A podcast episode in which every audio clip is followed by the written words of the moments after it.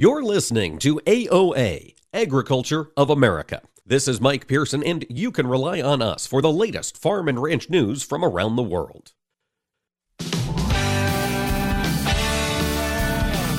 Informing America's farmers and ranchers. This is AOA, produced by the American Ag Radio Network. Now, here's your host, Mike Pearson. Hello, ladies and gentlemen. Thanks for tuning in to AOA today. We've got a lot coming on today's program. We're going to talk markets here with DuWayne Bosse of Bolt Marketing in just a moment. And then in segment two, we're going to dive into the cattle industry. Brett Kenzy, president of R-CALF, will be joining us. They've got their annual meeting coming up here when we get to August. He's going to talk about that and the White House meeting on competition he was a part of here just a week or so ago. In segment three, we're going to get an update on the sunflower industry. John Sandbakken, an executive director for the National Sunflower Association, will be joining us. We're going to talk through the recent uh, escalation in tensions in the Black Sea and what it's doing to soybean prices, or excuse me, sunflower prices. And then we're going to close the show with our friend Josh Linville, t- taking a look at fertilizer ahead of the fall season. Let's dive into it first, though, with the markets. DuWayne Bosse, Bolt Marketing, Britton, South Dakota, joins us now. And DuWayne, it seems like we're coming back from those lows that we set in the overnight. Yeah, we are a little bit. You know, corn was moderately lower overnight, uh, thinking a little bit of profit taking going into the weekend. But I think the profit taking may have been this morning on the fund side of things.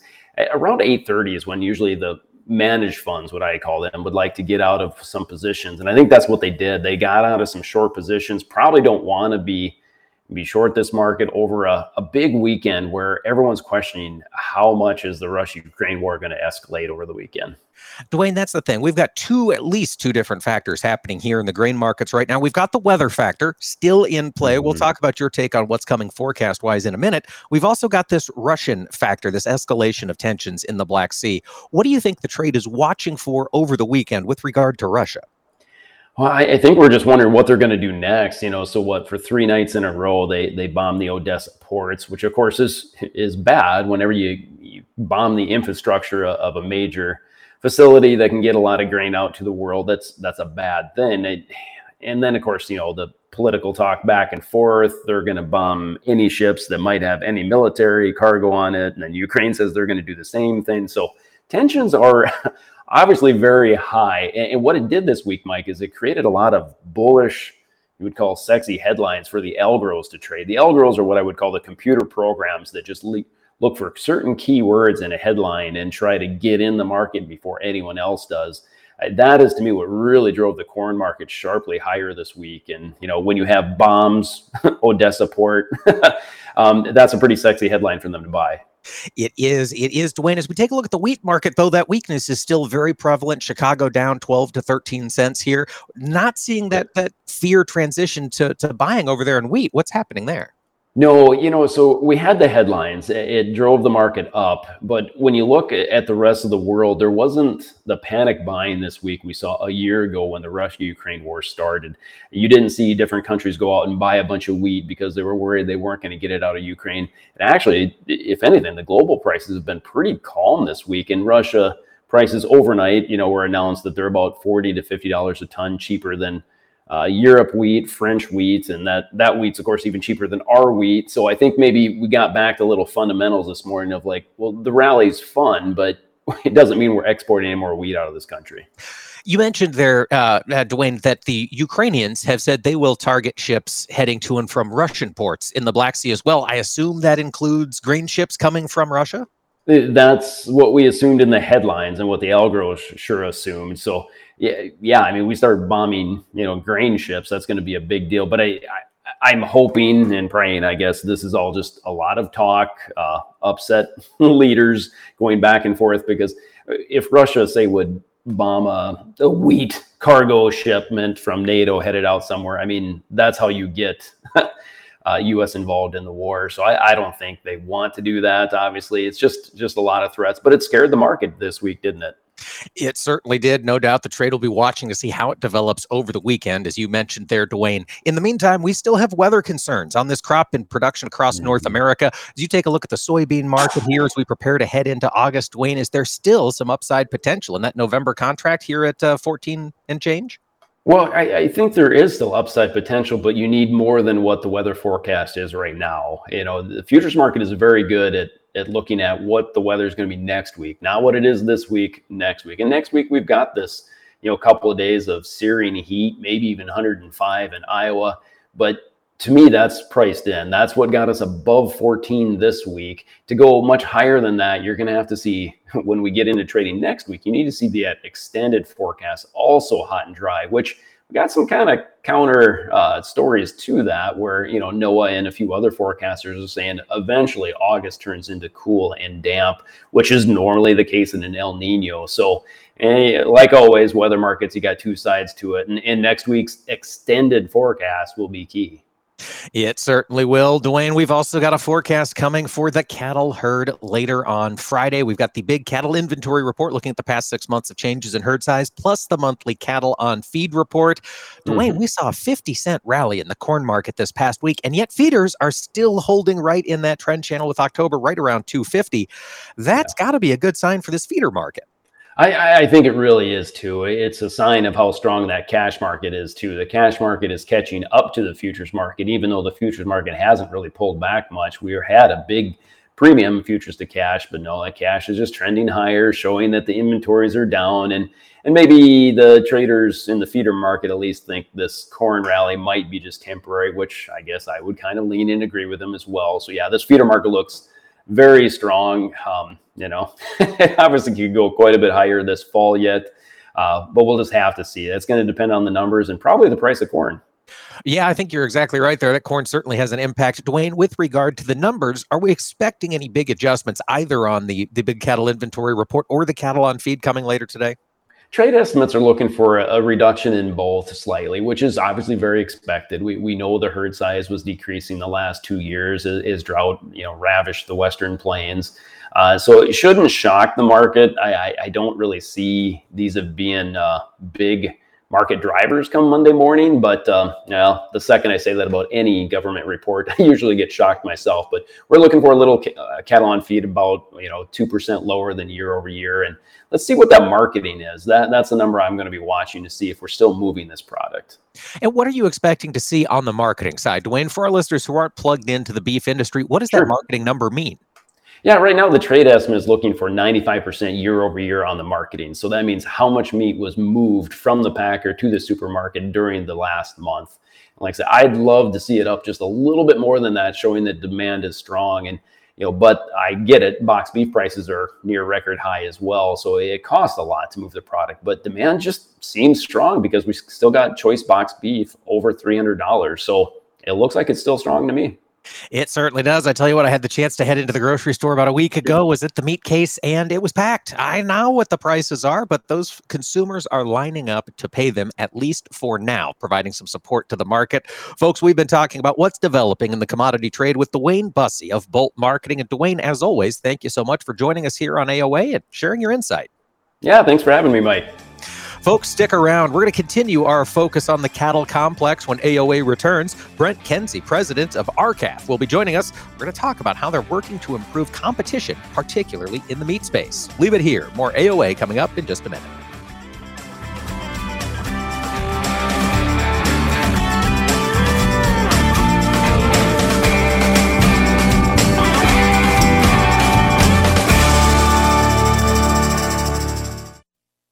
Hi, this is Mike Pearson. You're listening to AOA, Agriculture of America. Don't go away, more AOA coming right up.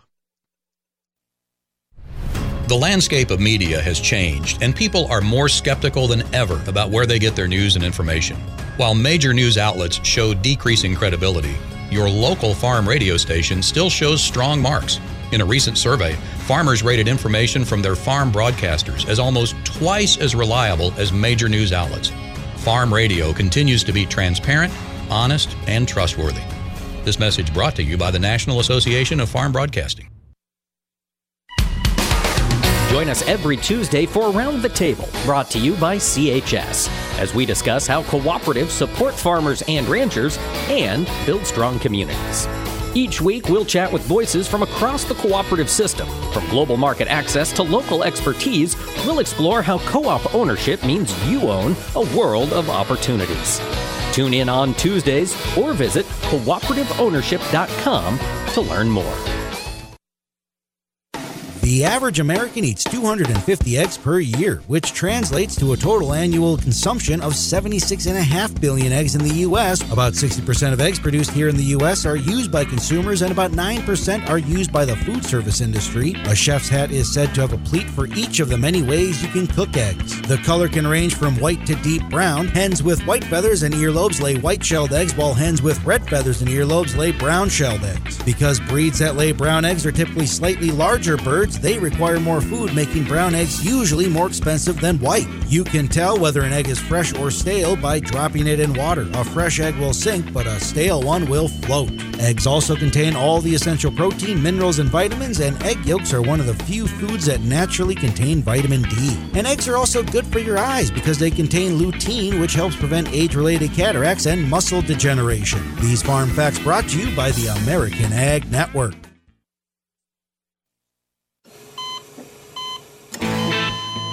As an organ donor, your story doesn't have to end. The good in you can live on. In fact, you could save up to eight lives with your gifts. Your heart could keep beating. Your kidneys could keep filtering. And your intestines could keep on digesting for others. And that's not all. You can improve the lives of 50 more people as an eye and tissue donor, restoring sight and health. And you're not just helping out the person receiving the transplant, you're touching whole families with your life saving gift.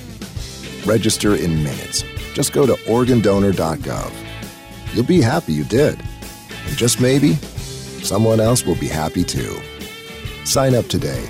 Go to organdonor.gov. It saves lives. U.S. Department of Health and Human Services, Health Resources and Services Administration. This is Mike Pearson. Thanks for listening to Agriculture of America. Join me Monday through Friday for the latest farm and agriculture news from around the world.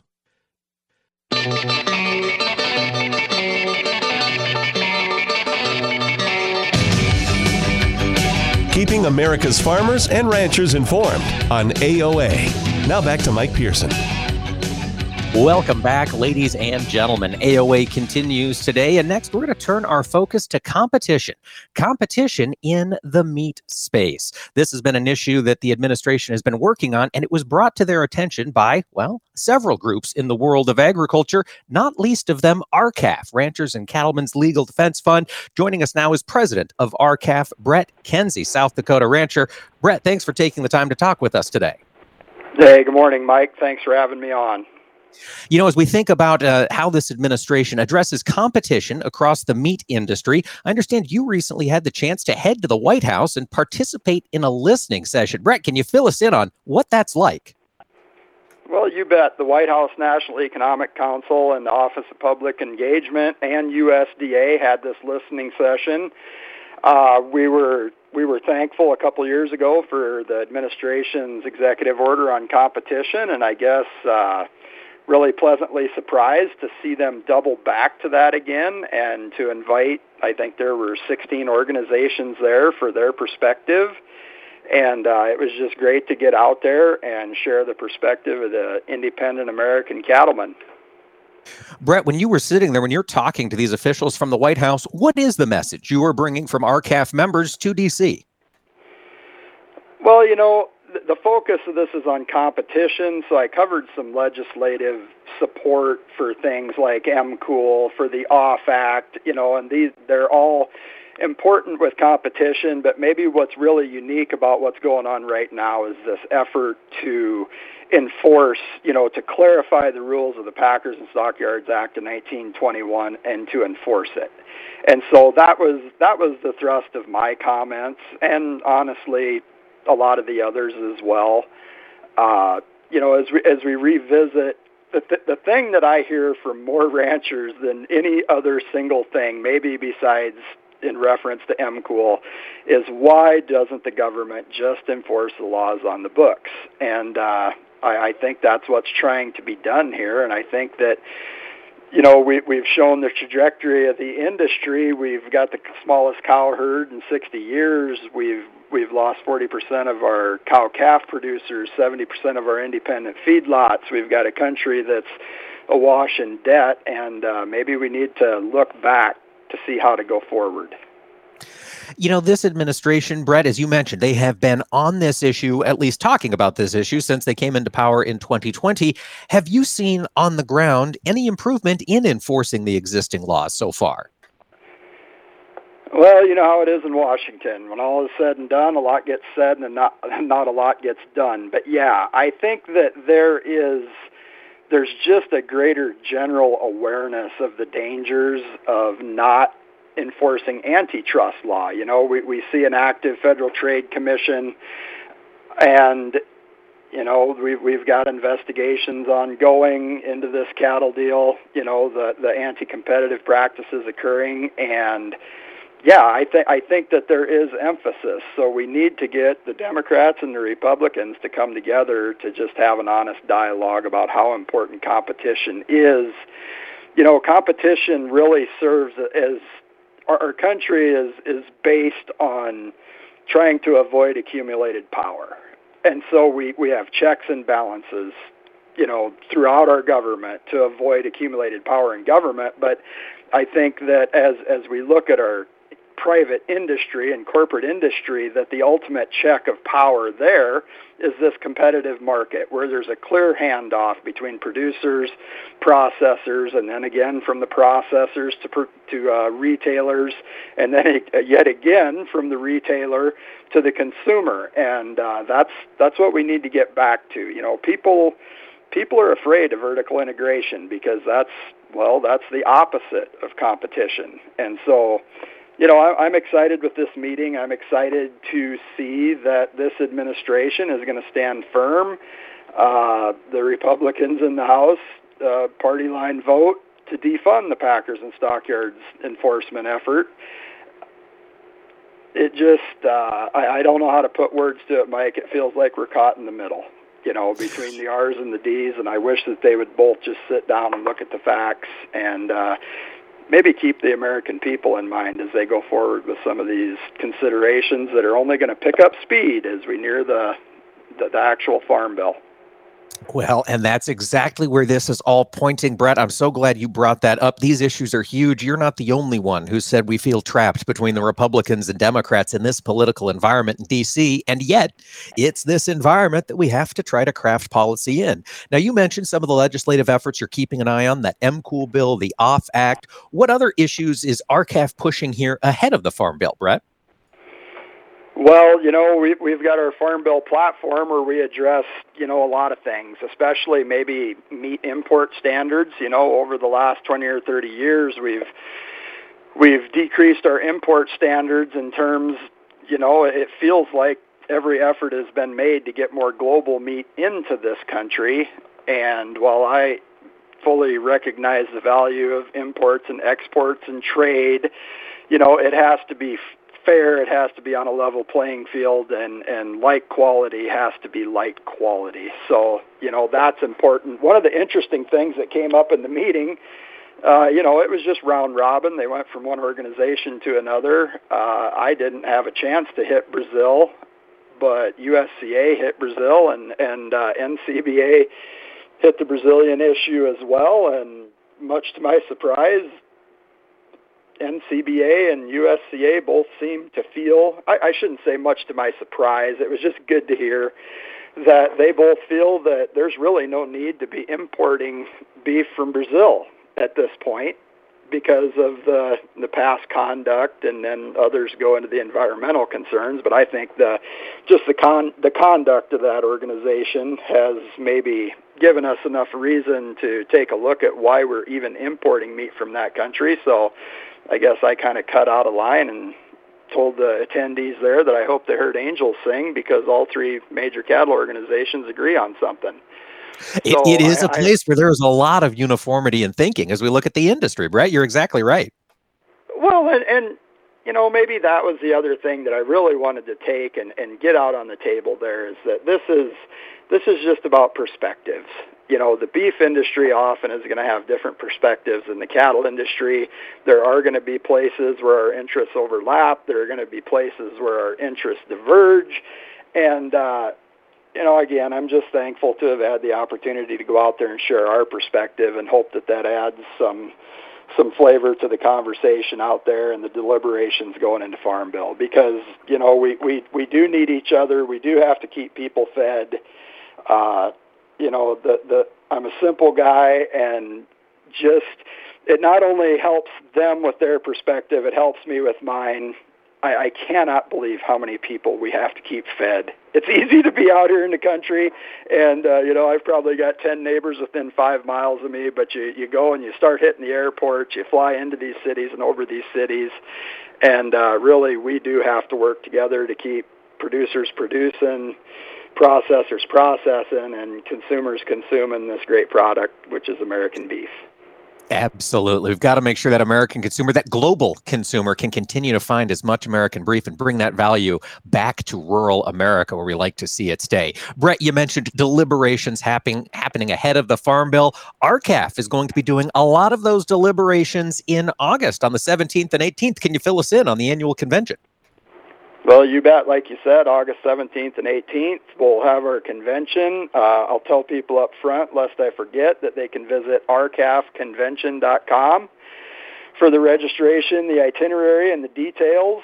Uh, it's a very different uh, meeting than you'll probably go to anywhere else. We go real hard for two days, uh, crash course on education, policy development. We have our the, the evening before the convention, the board gets together and our affiliates and committee members, and that's kind of how we begin policy considerations that we can then take to the membership. Uh, Thursday, we start running with a prayer breakfast, and then we go on to legislators, trade specialists. Zach Ducheneaux is going to be out there. He's a South Dakota guy, so it's always nice to have him there. He understands the problems that real cattlemen face. Uh, committee updates, property rights speakers, the list goes on and on. So uh, absolutely, you're going to dig into a little bit of Dutch ag and the pushback on some of the government policies, right?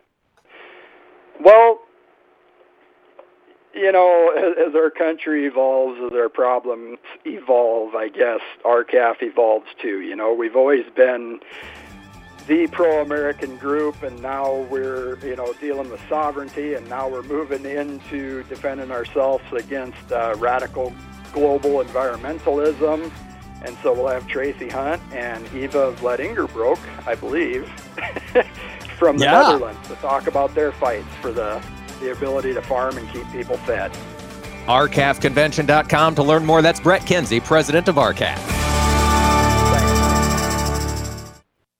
Hi, this is Mike Pearson. You're listening to AOA, Agriculture of America. Don't go away, more AOA coming right up.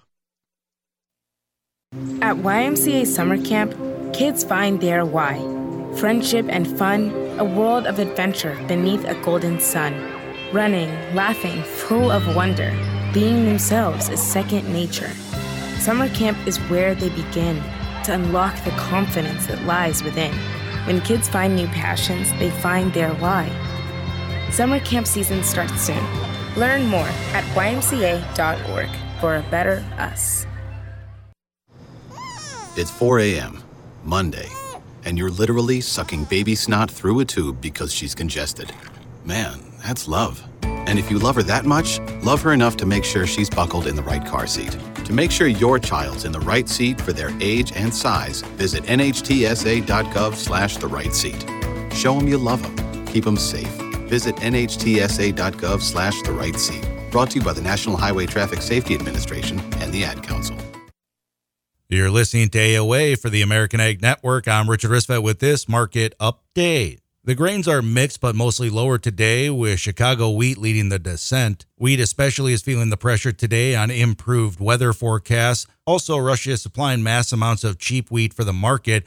Russia, though, did target Ukraine port infrastructure for a fourth consecutive night last night, making it clear that it fully intends to stop movement of grain and other food products through the ports. Russia seems to be following a two phase plan to do so. First, it's attacking the ports to disable them to the best of its ability, while second, it's creating fear among shippers to keep them from approaching Ukrainian waters. Russia has stated that all ships moving toward Ukrainian waters will be considered as possible carriers of military equipment that would make them potential targets, and it's also following those statements with reports that it's practicing targeting moving ships and training personnel on taking over ships. There is a special meeting at the UN Security Council scheduled for today that will most likely be discussed. The current escalation in the Black Sea region has brought a fresh round of volatility to world food prices, with added support from India's ban on rice exports. Now, this raises risks for world food inflation once again, impacting economies around the world, in addition to impacting the ability of people to eat. This week's developments aren't going to immediately lead to widespread food shortages, but they do significantly reduce the safety net should something happen to reduce Russian wheat shipments. Russia will also be reducing crude oil exports by 500,000 barrels per day starting next month, on top of the 1 million barrel per day reduction started this month by Saudi Arabia,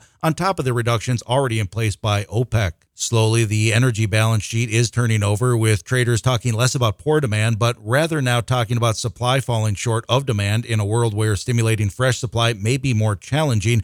Also, the 200 day crude oil moving average has been a point of significance for crude oil prices that does bear watching. You're listening to AOA for the American Ag Network. I'm Richard Ristvet. Hey, Dad, your prescription will be ready in just a minute. Hey, Dad, your laundry will be ready in just a minute. Dad, your lunch will be ready in just a minute. Hey, honey, why don't you take a minute? When you help care for a loved one, you give them as much time as you can, making sure they're safe and comfortable. But it's just as important that you take some time for yourself. At AARP, we can help with information and useful tips on how you can maintain a healthy life balance, care for your own physical and mental well being, and manage the challenges of caring for a loved one. Because the better care you take of yourself, the better care you can provide for your loved one. Thanks, Dad. Thank you. You're there for them. We're here for you. Find free care guides to support you and your loved one at aarp.org/slash caregiving. That's aarp.org/slash caregiving. A public service announcement brought to you by AARP and the Ad Council. You're listening to AOA, Agriculture of America. This is Mike Pearson, and you can rely on us for the latest farm and ranch news from around the world.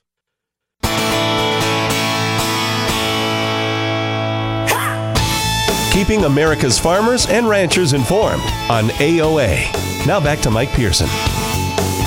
Welcome back, ladies and gentlemen, here on AOA. Of course, we like to keep track of what's happening in the markets. We talk corn, beans, wheat, cattle, and hogs quite a bit, but we also like to focus in on the other sectors throughout agriculture to continue to see movement. And over the past two years, I've learned a lot about the sunflower industry, both domestically and globally, by talking with John Sandbakken. He serves as the executive director for the National Sunflower Association, and he joins us today with an update on the industry. John, thanks for taking the time to talk with us today.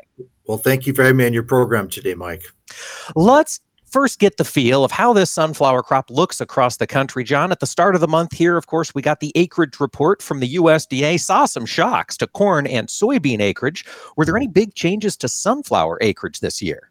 You know, we're down about 20% on our overall acres from where we were last year at this time. And, you know, we had last year in 2022, we had the second highest yield ever for sunflower in the United States. And so, you know, there was quite a bit of seed in the bin. And usually when you've got a situation like that, you kind of, you know, kind of acres get kind of pushed back a little bit in the following year. So not much of a surprise, but, you know, right now the crop is looking fantastic. And I'm thinking, you know, we're going to have another nice crop here in 2023.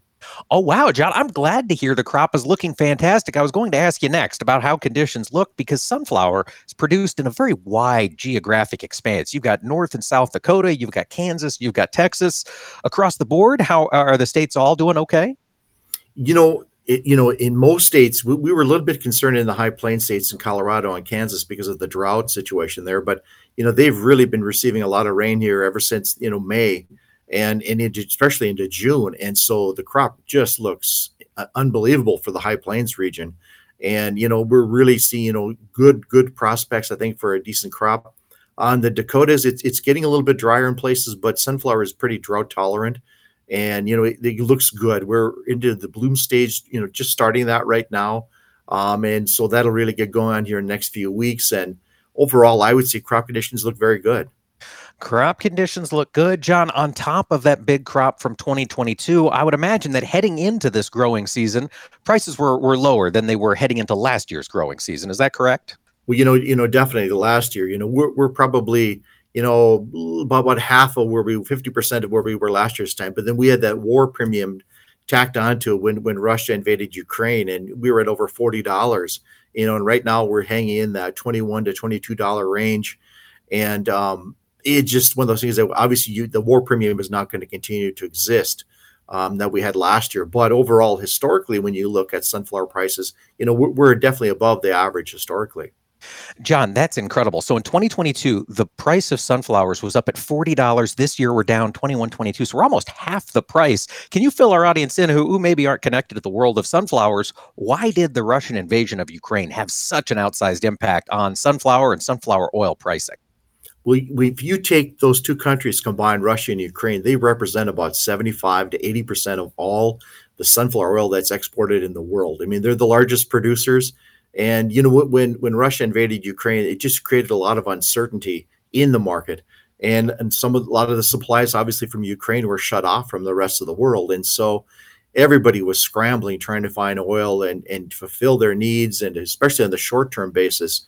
And so it just really ramped up oil all oil prices here in the U.S., but especially sunflower because of you know that need to find new sources of sunflower oil. And so our seed prices responded um, and had the producers had the best prices ever in, in the history of sunflower. And now, of course, we've got Russia and Ukraine back in the news. John, part of the reason I wanted to have you on right now was because we do have this escalation of tensions in the Black Sea region. We've seen the markets respond in both corn and wheat over the past week. Have you seen a market response in the sunflower trade? You know, definitely both for old crop and new crop. We're up about 10 to 20% uh, from where we were just a week ago. And I think it's some of that, you know, fear is creeping back into the market about supply. Um, and it's it's getting domestic buyers and even like other North American buyers looking to the U.S. to secure their supplies. And so I, I think that the crushers are seeing that, and that's obviously why seed prices have gone up because right now, you know, supposedly the Russians have said that you know they're going to blockade the ports once again, and any ship that comes in, they're going to consider to be an enemy ship, even if it's a commercial ship. And from what I've read, um, it's it's just about impossible right now to get any kind of insurance, and most shipping companies do not want to have their ships going into the Black Sea because they don't want to obviously take that risk. So it, it's just going to create more more market uncertainty and just you know better prospects for sunflower prices here in the months ahead. John, as we think this through, looking from the industry industry wide perspective, as you do as the executive director of the National Sunflower Association, are you hearing questions from processors, perhaps looking to expand their processing capacity here in the U.S. or, or maybe leaving Eastern Europe to to expand here, or is the industry still hoping they can go back to getting all their supplies from the Black Sea region at some point?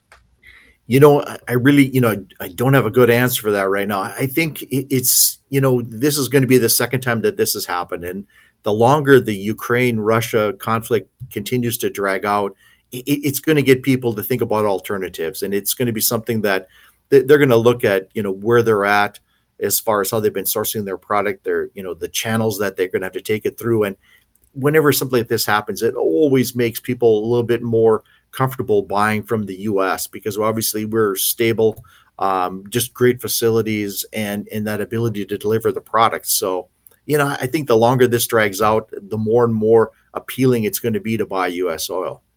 That is good to hear, John. Are, are we I guess I should ask Are you expecting to see increased purchases of U.S. oil be used here domestically, perhaps in the U.S. or Canada, where we have some facilities to do it? Or could this be a year we see uh, more soybean exports moving overseas? Well, you know, for sunflower for, exports, John, I apologize. No, no, that's fine. That's fine. Actually, you know, our domestic demand here in the U.S. for sunflower oil has grown just at a, a in the last five years. We've seen a 67% increase in domestic consumption for sunflower oil in the U.S. and in Canada. Um, you know, that, that's our two biggest markets. We're, we're, the main supplier, obviously, in the U.S. and especially in Canada. And so, you know, the future looks really bright, especially with renewable diesel being such a, a huge factor in the market. I mean, th- there's going to be a lot of oil that's going to be displaced into the diesel market, and you know, sunflower is just here. We're ready to fill in that demand on the food side. You know, to because obviously we're we're gonna the demand for oil is not going to get smaller; it's going to increase in the future years. So, and I, think we're in a really good position to fulfill that need. Uh, sunflower oil is 40% oil content in the seeds, and bean oil is only 20%. So we, we can provide twice the amount of oil that that soybeans could. That's fascinating, John. And as you look out to the future, I'm hoping we just uh, spend a little time on this oil being used uh, for fuel discussion. You anticipate sunflower oil perhaps not going into biodiesel production, but instead replacing the food aspect of that soybean oil that is going into production. Is that right? Definitely, definitely. You know, we're we're always a premium priced oil versus sun versus soybean or canola, and and our role is to be in the food industry. That's where we have our the best applicability of the oil, um, and that's where the demand is going to be. And as you pull off more soybean and more canola oil into renewable diesel, obviously that's going to be replaced. And so for us, being a very good oil and, and having a lot of good properties that food processors want, you know, our, our future is going to be on the food side. And that's where we're going to see the greatest growth. That's fantastic. And it's fascinating, John, that this growth has been in place long before these tensions erupted in the Black Sea 67% growth over the past five years. My, next question then on the production side, are we able to meet this demand through yield increases, John, or are you expecting to see more growers put more sunflower acres in the ground in the years to come? Actually, it's, it's going to be a combination of both. Our yields have gone up. You know, we're averaging you know, when I first started working at the association over 20 years ago, if you were to get a thousand, 1200 pounds, that, that was, that was a, really good sunflower yield. And now everybody's shooting for a ton or higher. I mean, if you get below a ton, most producers are disappointed because that's, you know, that that's kind of like the norm right now. And so our, our hybrids have improved every single year. Um, yields continue to increase. And we're also going to see an expansion in acres too, I believe. It's just one of those things where sunflower fits in very well in the rotation, especially in the central part of the U.S. And it's something that that producers are looking at. And I is is prices stay competitive for our seed. I, I think we're going to see more acres. John, I'm curious if we're going to bring more acres into production, we're probably going to have more farmers growing sunflowers who have maybe never grown them in their lives. They don't have the experience. What sort of educational opportunities are out there for growers curious about rolling sunflowers into a rotation, particularly there in the Central Plains? Well, you know, we we've been the last couple years we've we've been putting on webinars for growers just to like like a, a 101 on sunflower production, and it's it's been very well received. We've had anywhere from two to 300 growers every time we do this webinar, and we do them in in the North Dakota, South Dakota, Minnesota region, but then also in the High Plains region in Kansas, Colorado, Nebraska, and into Texas. Um, they've been very well received. Usually, we have experts from whether it be North Dakota State University or from K State or from CSU.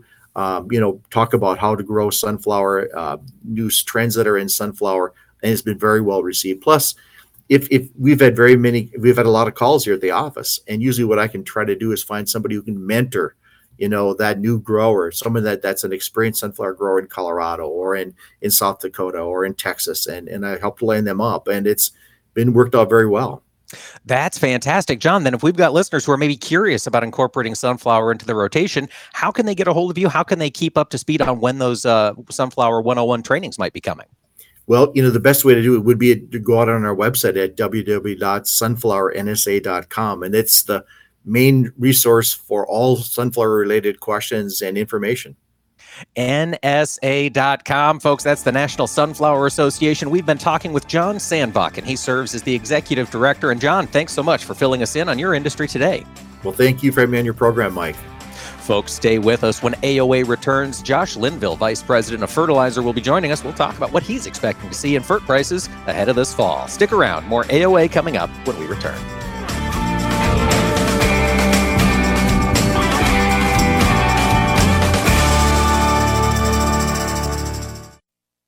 Hi, this is Mike Pearson. You're listening to AOA, Agriculture of America. Don't go away, more AOA coming right up. Through the years, you've really kept up with the times. You're on social media. Like, like, dislike block.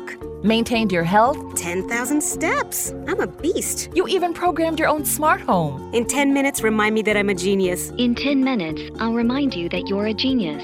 If you can do all that, you can definitely save for retirement. Just go to aceyourretirement.org, a free online tool sponsored by AARP that can help you get on track with your retirement savings no matter your age. At aceyourretirement.org, you'll meet Avo, the friendly digital retirement coach, and in just three minutes, get personalized recommendations to help boost your retirement savings. They're easy to understand and work with your lifestyle. It's quick, easy, and free. Plus, it's brought to you by AARP, so you know they got your back. You are a genius.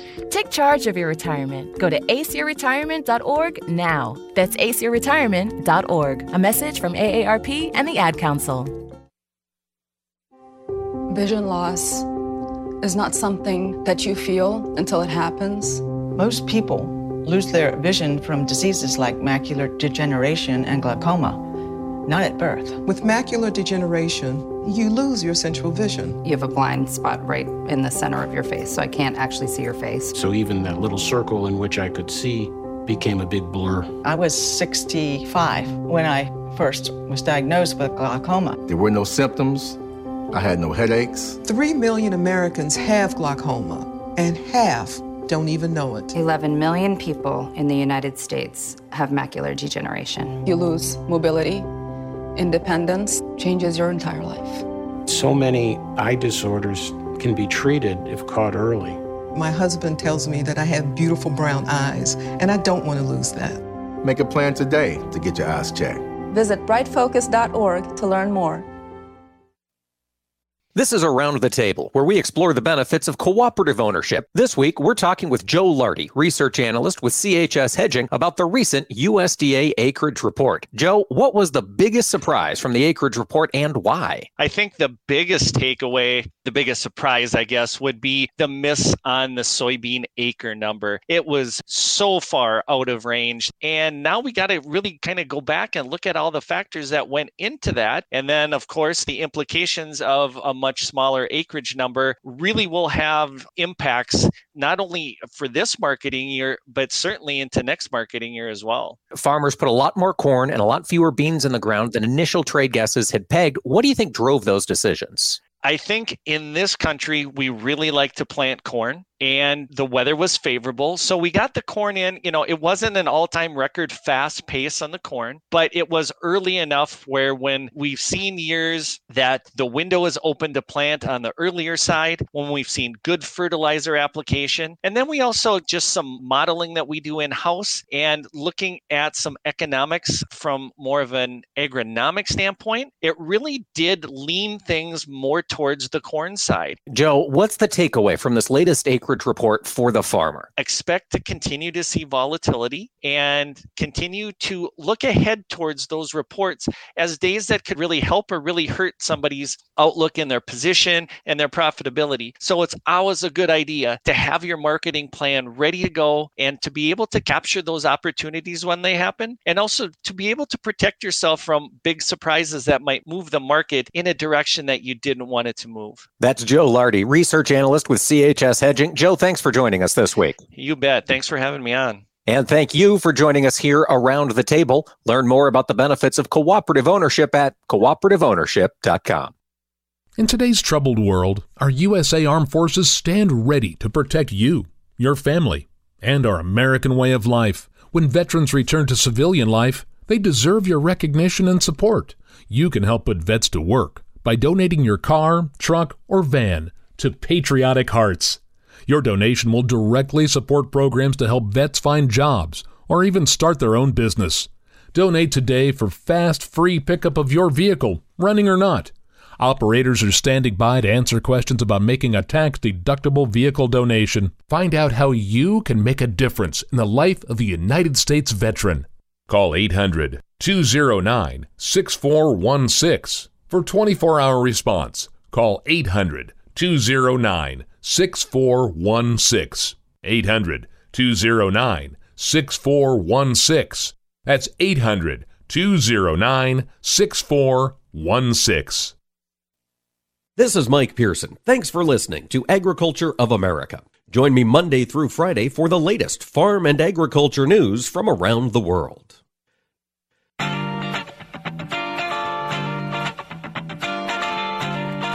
Information farmers and ranchers need to know. AOA. Now back to Mike Pearson. Welcome back, ladies and gentlemen. AOA continues today, and we're talking next with Josh Linville. He serves as the Vice President of Fertilizer with StoneX. And Josh, thanks for joining us this week. Absolutely. How are you, sir? I am doing well, Josh. I want to come to you first. We've been talking a lot today about the rising tensions in the Black Sea. Of course, we see a lot of fertilizer come out of Eastern Europe. Have these recent uh, recent events done anything to the price of fertilizer that we need to be aware of? Uh, not directly, of course. Uh, on the grain side, the whole situation has been the uh, you know stopping the flow of grains out of Ukraine.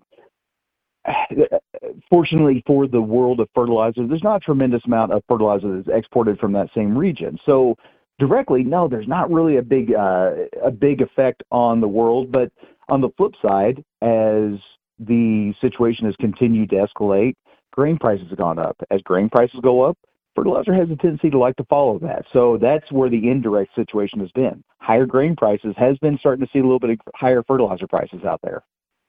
Aha, that makes sense. That's certainly a trend we've seen in place for the past several years. Josh, looking out on prices, then, uh, then uh, specifically, let's talk about side dress needs. I, I, know we had a lot of dryness heading into this summer, and I was wondering if we had any folks refrain from side dress until maybe that rain came in. And did you see a push to get some applications done? We did. Uh, uh and in fact, it continues to linger on. Uh, typically, by this point, you know, we're after the July 4th, we're well into the summer period, and most of the nearby needs, the nearby purchases are all taken care of, and everybody's just looking at the markets generally. We still got urea barges in the Gulf of Mexico that are trading on a weekly basis, saying, "Well, this week is worth different than next week. That's worth different than the next the week after that." And that's because there's still so much of this side dress, so much of this just-in-time demand.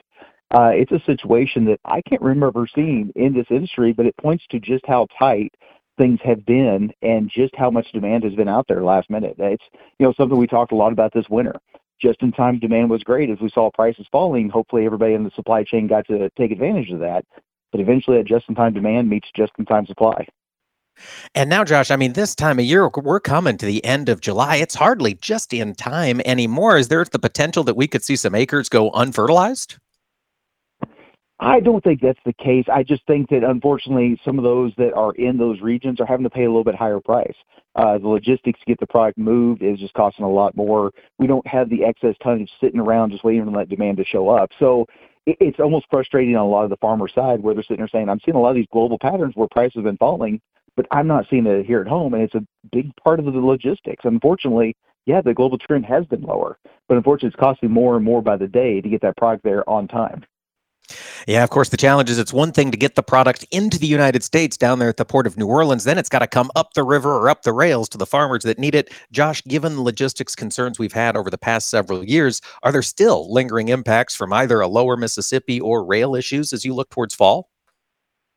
Absolutely. It's always going to be lingering out there. Uh, with the rail, you never quite know when the next one is coming. Uh, fortunately, it looks like everybody on both sides of the party are pretty happy, uh, pretty content the river situation is certainly something we need to watch. Uh, you look at the drought monitors, a lot of area across the Midwest is uh, still dealing with some of those uh, low rainfall totals, and that's going to hurt the river. And as those flows get lower, like what we saw last fall, it's really hard to move barges. You got to lighten them. You can't move as many barges per tow. It impacts the logistics of it. And we're already going in. We came out of the spring about as tight as we've ever seen on urea, phosphate, and potash.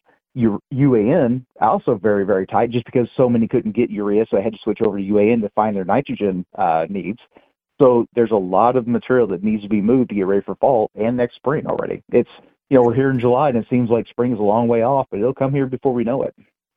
It will indeed, Josh. Retailers are already gearing up for some of those programs. We got fall programs for NH3. I, I understand are coming out shortly. Potash programs are coming out. What are you expecting to see? I'm thinking, I'm hoping that farmers are happy with the price drop that we saw, what we're going to see versus what it was last year. Uh, prices are down tremendously from 12 months ago, so that's really going to help the, financial the checkbooks. Of course, we need that with the way the interest rates are, but uh, fortunately, I think the inputs are going to be significantly cheaper than what they were going to next fall. But with all the volatility we continue to see on the fertilizer, the volatility we continue to see on the grain, we're continuing to press that idea that guys, you know, corn, are we going to continue to see a five in front of it? If uh, the fundamentals kind of point to a weaker market, if we're buying that fertilizer, make sure to consider selling the grain. Last thing we want to do is buy stuff today with prices going up, only to get to harvest and start selling stuff at a much cheaper price. Absolutely. You know, as we head into winter, we're thinking about fall. Winter's not far away. Josh, we've seen natural gas prices uh, add some more headache to fertilizer pricing over the past two years. as you prepare for this winter, does the industry seem like natural gas might be less of a concern this year, or at least spice price uh, price spikes in that industry? Yes, from a North America standpoint, the Henry Hub continues to be very, very cheap. And there's really not a lot of reason or not a lot of concern that I have heard out there from folks I have talked to that they think that that's going to skyrocket by any means. We continue to watch the natural gas market in Europe, that Dutch TTF. Now, there are folks that are sitting there saying, oh my gosh, it's going to be a cold winter and demand is going to skyrocket and prices are going to skyrocket with it. Well, we said the same thing going into the last winter, and that certainly wasn't the case. So it is a factor we need to watch but fortunately, you know, you go back and you see that Dutch TTF is $103 MMBTU last August, and it was just going to go higher all, all the way through winter. Now, those values for nearby months continue to be eight, nine dollars. Uh, winter months uh, forecast the futures market 16, 17. Prices are down significantly. Uh, it's a fundamentally different market than what it was.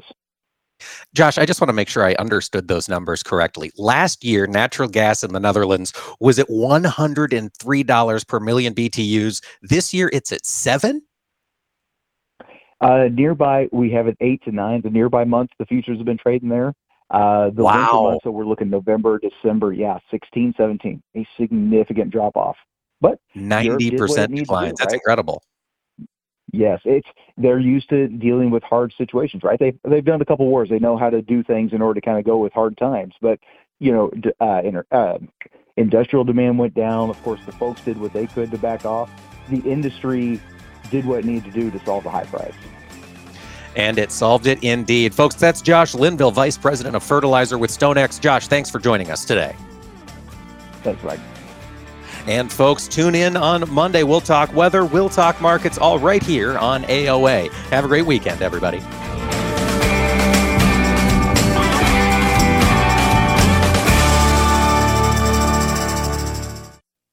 This is Mike Pearson. Thanks for listening to Agriculture of America. Join me Monday through Friday for the latest farm and agriculture news from around the world. Tune in the first Wednesday of every month to listen to the monthly grind here on AOA. It's brought to you by our friends at the National Corn Growers Association, and each month we're going to dig into one specific aspect of corn demand. What happens to this grain after it leaves your operations and enters the global supply chain? That's what we're going to talk about each month on the monthly grind. Again, that's the first Wednesday of every month, and you can also find us wherever you listen to your favorite podcast. It's a show you don't want to miss.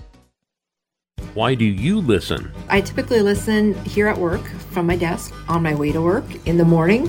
When we wake up, it goes on the radio. I can hear a song and be instantly transported back to a time in my life that I enjoy remembering. I think that's what I like listening to radio for is just to stay informed on whether it's news, sports, new music, anything. Why do you listen? Go to whyilisten.com, tell us why you listen, and you have a chance to win $500. Visit whyilisten.com today. Nothing offers an opportunity to bond and give thanks quite like breaking bread together. This is especially true as we welcome our troops back home and keep those who are still stationed overseas in our hearts. Hi, I'm Gary Sinise. Since 2011, the Gary Sinise Foundation's Serving Heroes program has shown gratitude to our nation's defenders and their families by serving up nearly 500,000 hearty classic American meals at travel hubs and military locations. And now, together with our friends at Bob Evans Farms and their Our Farm Salutes program, we will help to provide even more meals nationwide, offering our defenders a taste of home and a feeling of togetherness around the table. Help us show America's gratitude through food and fellowship. Look for the Bob Evans Our Farm Salutes purple packaging at your grocery store and visit ourfarmsalutes.com to learn more. While we can never do enough to support the men and women who serve, together we can make a difference, bite by bite.